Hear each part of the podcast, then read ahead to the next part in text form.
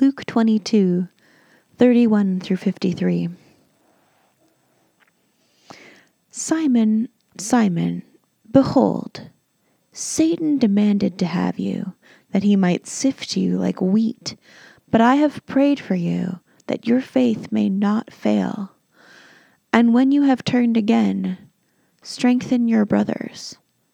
Peter said to him, Lord, I am ready to go with you both to prison and to death.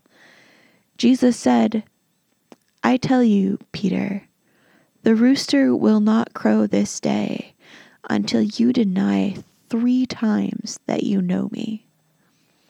And he said to them, When I sent you out with no money bag or knapsack or sandals, did you lack anything? They said, Nothing. He said to them, But now let the one who has a money bag take it, and likewise a knapsack, and let the one who has no sword sell his cloak and buy one.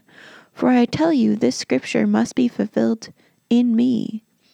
He was numbered with the transgressors, for what is written about me has its fulfillment. And they said, Look, Lord, here are two swords.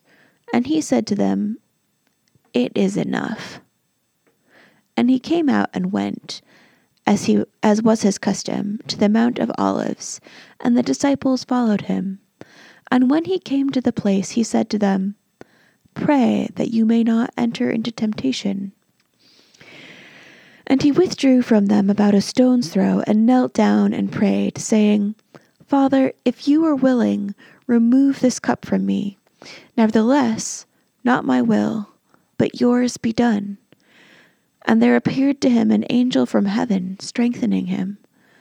And being in agony, he prayed more earnestly, and his sweat became like great drops of blood falling down to the ground. And when he rose from prayer, he came to the disciples and found them sleeping for sorrow. And he said to them, Why are you sleeping? Rise and pray that you may not enter into temptation. While he was still speaking, there came a crowd, and the man called Judas, one of the twelve, was leading them. He drew near to Jesus to kiss him, but Jesus said to him, Judas, would you betray the Son of Man with a kiss? And when those who were around him saw what would follow, they said, Lord, Shall we strike with the sword? And one of them struck the servant of the high priest and cut off his right ear. But Jesus said, No more of this.